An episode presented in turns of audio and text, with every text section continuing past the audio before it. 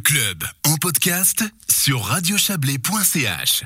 En temps normal, le chenil de B accueille quotidiennement une soixantaine de chiens et une trentaine de chats. Aujourd'hui, l'établissement situé derrière l'aérodrome ne compte plus que de très rares pensionnaires. Pandémie oblige. Déjà frappé de plein fouet par la première vague, le chenil se trouve dans une situation très difficile, mais sa propriétaire est bien déterminée à continuer à se battre et croit en des jours meilleurs. Écoutez le récit d'Alexandra Claude.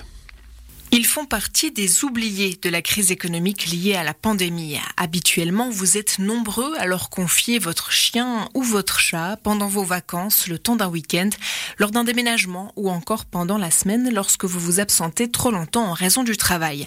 Alors que le chenil de baie accueille en temps normal des dizaines de canidés et de félins, les murs sont aujourd'hui quasiment vides et ce depuis des mois. Résultat des pertes économiques énormes pour un secteur qui sent mis de côté.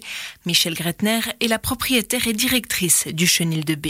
Au mois de mars, euh, lors du premier confinement, alors que les plannings de réservation étaient pleins, comme chaque année, les conséquences ont été immédiates avec énormément d'annulations.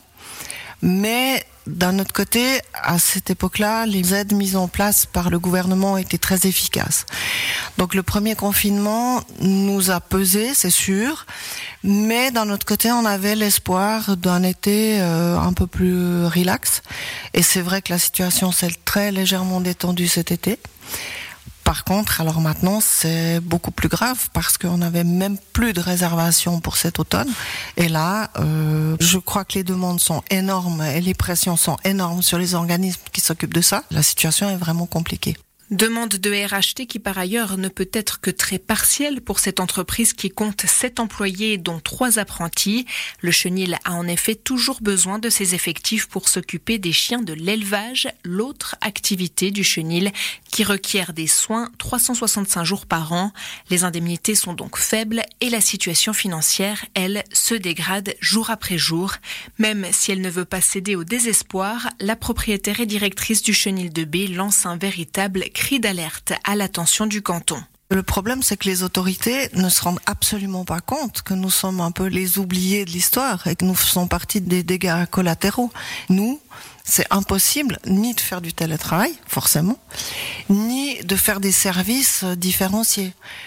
Quoique j'ai proposé euh, différents services à domicile, mais là aussi, la situation est crispée et les gens ont plutôt tendance ou bien à fermer un peu le porte-monnaie, ce que je comprends, c'est clair, mais en plus à confier peut-être leur animal à quelqu'un qui n'a pas de formation, ou à leur voisin, ou comme ça. Et ça, pour nous, c'est un grand problème.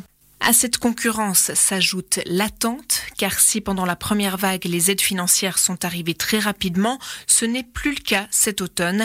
Michel Gretner n'a pour l'heure pas reçu un centime suite à sa dernière demande de RHT qui date du 10 octobre. Elle devra donc trouver un moyen d'avancer deux mois de salaire à ses employés.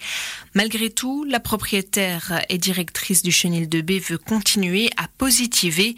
Elle compte sur 2021 pour remonter la pente.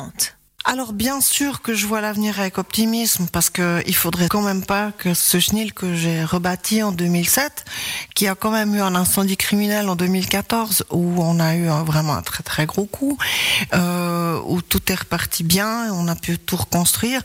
J'aimerais vraiment pas que pour un minuscule virus, tout ça, ça s'effondre en fait. Cette raison, euh, je vais tabler sur 2021. Je vais proposer le 10% du séjour euh, réservé sera offert sur encore un prochain séjour. Il faut que les gens euh, nous fassent confiance. Il faut qu'eux aussi aient de l'espoir. Il faut qu'eux aussi préparent 2021. On va pas rester comme ça encore pendant cinq ans. C'est pas possible. Il faut que ça reparte. Il faut qu'on se dise tous que on a de l'espoir et puis qu'il faut passer l'hiver. Il faut faire encore le gros dos si on arrive. Et puis à partir de 2021, il faut vraiment que ça remarche. Il faut vraiment qu'on puisse tous recommencer à respirer au propre et au figuré. Une reprise serait des plus salutaires pour le chenil, lui qui a enregistré une perte de chiffre d'affaires de quelques 53% jusqu'ici pour 2020. Merci Alexandra Claude pour ce récit. Sachez encore que dans le but d'avoir plus de poids face aux autorités, Michel Gretner a récemment créé un groupe réunissant les autres chenils professionnels de Suisse romande.